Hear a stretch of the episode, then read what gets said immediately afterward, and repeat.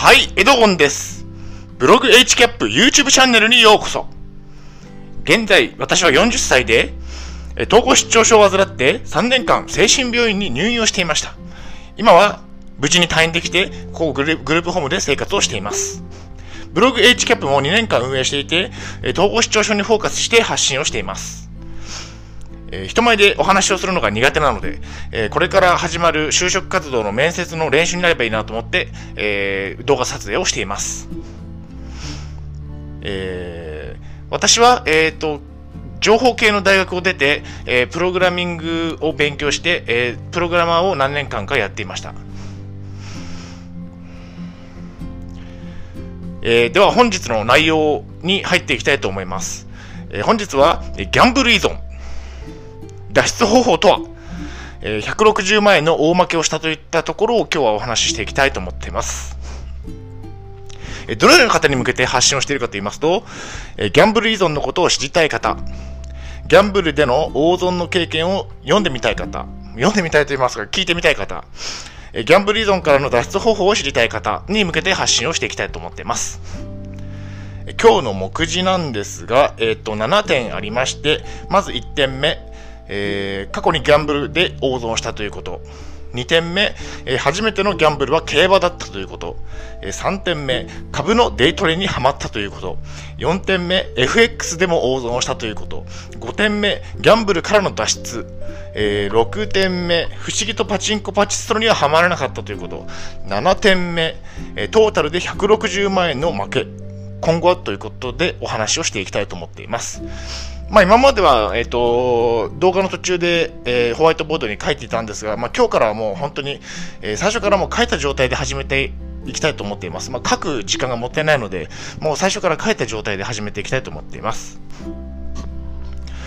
はい、えー、まず、目次の1点目、えー、過去にギャンブルで大損をしたということ。そうですね、まあ、えっ、ー、と、いつだったかと言いますと、20代の頃ですね。20代の頃に本当にギャンブルにはまってしまいまして、えっ、ー、と、結構大損してしまいました。うん。まあ、仕事でせっかく稼いだお金を全て失ってしまって、えー、借金生活をしてしまいました。まあそうですね、お金を結構稼いだんですが、まあ先ほども言った通り、えっ、ー、と SE としてプログラミングを勉強して、えー、仕事をしていたんですが、えー、結構稼いだんですが、えー、その貯金も全てなくなって、で、結局ギャンブルで大損して、えー、借金まで背負ってしまったと言った20代でした。えー、目次の2点目、えー、初めてのギャンブルは競馬だったということ。まあ、最初は100円、200円をかけて、まあ、ちまちま、遊んでいたんですが、えー、結局、えーと、3000円から5000円をかけるようになって、1レースですね、1レースで3000円から5000円かけるようになって、えー、運よく万馬券が的中してしまったんですね。まあ、これで、えー、気分を、気分を良くしてしまって、それで、あ、万馬券当たったと思って嬉しかったんですけど、あの結局それがハマる原因になってしまって、で、その後も、え続けてはいたんですが、まあ、まあ、まあ、万馬券は結局それ1回きりしか当たらずに、えー、とその後は、え負け続けていってどんどん、え貯金が減っていったといったところです。え、結局、えーと、運よく万馬券当たったんですが結局最終的にはマイナス10万円まで、え、負けてしまいましてそれで結局辞める羽目になってしまいました。まあ、結局最初に、えーと始めたきっかけというのが、まあ、会社の同僚にえー、一緒に行かないかと言われて誘われて、それで行ってしまって、それでハマってしまったといったところがありました。まあ、これで10万円ですね。えー、競馬でマイナス10万円。結構痛いですよね。10万円もなくしてしまったら。で、次、えー、目次の3点目、えー、株のデートにはまったということですね。まあ、これも、え、ー、と、会社の先輩に勧められて、え始めたんですが、えっ、と、まあ、自分には合っていなくて、えっ、と、まあ、株価がちょっと下がったらもう不安になってしまってすぐに売ってしまってで負けを確定といったところを繰り返してしまいました、まあ、全資金を会社で貯めたお金全資金を株に投入してで、えーと、ちょっと下がったところでもう不安になって売ってしまってそれを繰り返してでどんどんと、えー、資金もなくなっていき、えーまあ、仕事中も株価が気になってしまったといったところがありました。で、結局最終的には50万円の負けといったところで、えー、50万円ですね。結構でかいですね。50万円も負けてしまったら。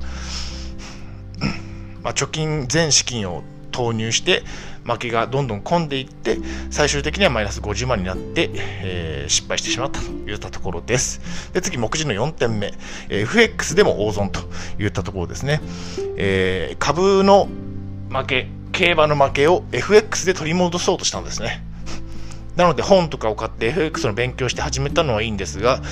結局手数料も高いですし、えー、と負けてしまってたまに勝つ時もあるんですけど結局負けが込んでしまって、えー、大損してしまったといったところですね、まあ、常に価格が気になってしまって、まあ、仕事中も今頃どうかなっていうことを気にしてしまうような、えー、ことがありました。あと夜更かしですね。夜更かしをして画面に貼り付いてしまっていてそれでえっ、ー、と、2時とか1時、深夜の1時、2時ぐらいまでもう FX の FX の、え価格を見てしまって、それで寝不足な状態で会社に出勤をしていたといった、え過去がありました。まあ、20代の頃ですね。まあ、それで、まあ、仕事の方もなかなか成果が上がらずといったところでした。で、結局、100万円の大負けをして、ここちらですね、100万円の大負けをしてしまって、えっ、ー、と、FX はやめたと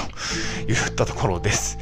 で、そうですね、ギャンブル、次、えー、目次の5点目なんですけど、えー、ギャンブルの脱出ですね。えっ、ー、と、結局貯金が全てなくなって、借金が30万まで増えてしまいました。貯金を積極何百万も貯金したのにそれを全て失って、えーと、結局借金が30万になってしまったと、えー、ギャンブルの楽しさと、えー、ギャンブルのストレスそれを天秤にかけた時にギャンブルの楽しさよりもギャンブルのストレスの方が勝ってしまってそれで、えストレスの方が強くなってしまってそれでギャンブルをやめることができました、まあ、結局ギャンブルって楽しいんですが、えーと、結局ストレスも一緒にかかってしまうものなので、まあ、それを天秤にかけた時に私の場合は、えっと、ストレスの方が強くなったので、あ、これはもうやめた方がいいなと思って、えー、やめることができました。まあ、それがギャンブルからの脱出方法でしたね、私にとっての。はい。なので、まあ、えっと、ストレスが強いなと思ったタイミングでやめた方がいいんじゃないでしょうか。まあ、ギャンブルで勝つって相当運がいい方だけなので、一般の方は結局負けてしまうことが多いので、やめた方がいいと思います。次、目次の6点目。えー、っと、パチンコ、パチススロにははまらなかったということですね。まあ、結局、え競馬、株、FX をやってきたんですが、不思議とパチンコとパチスロにははまらずに、え2000円だけで済みました。1回だけ行ったんですが、え2000円があっという間に消えたというところを、えー、と私はショックを受けてましてあ、こんなに早くパチンコって2000円がなくなっちゃうんだって思って、それでもう行かなくなりましたね。不思議とはまらずに、まあ、競馬みたいに、え万馬券が当たるというような、えーと、ラッキーもなかったので、まあ、はまらなかったと。です。えで、目次の7点目なんですけど、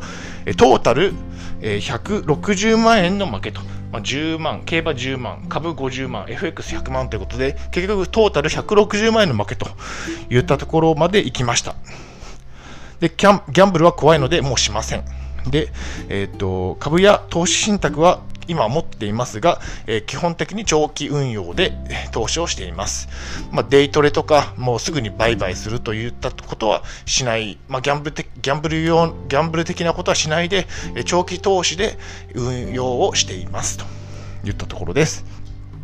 で、今日目次の7点、えっ、ー、と、終わったんですが、えー、最後に、えっ、と、統合失調症との関係を言いたいと思います。うんと、伝えたいと思います。統合失調症を患っていて、えー、メンタルを病むとギャンブルにはまりやすくなるので、えー、そこは注意した方がいいです。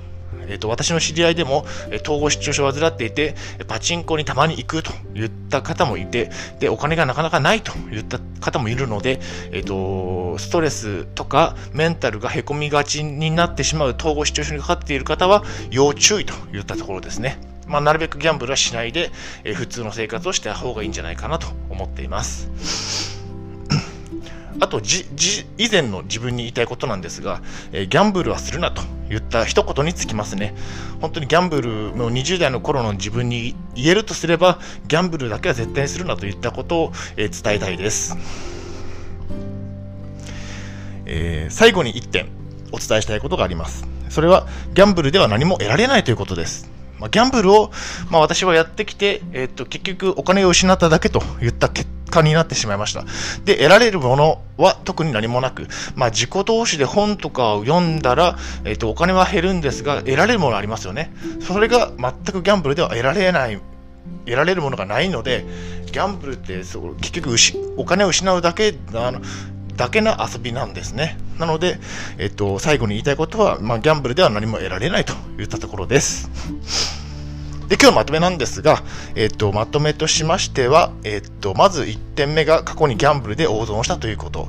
2点目が、えー、初めてのギャンブルは競馬だったということ。まあ、10万円負けてしまったといったところですね。で、3点目が株のデートにはまったということ。まあ、こちらも50万円に負けてしまいました。で、4点目が FX でも大損をしてしまったということ。まあ、100万円の負けですね。結構な大きな金額でした。で、5点目がギャンブルからの脱出ということで、私は結局、うんと、楽しさとストレスの天秤にかけた時に、ストレスの方が強くなってしまって、えっと、やめることができました。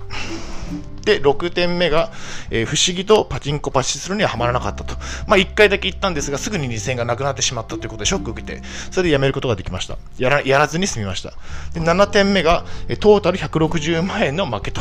結構な大きい大きい金額ですよね。それで結局最後は、最後は借金までしてしまったといったところで、結局ギャンブルはするなと。言ったところを20代の自分に伝えたいです。はい、えっ、ー、と、今日はちょっとネガティブな内容になってしまいましたが、えー、以上になります。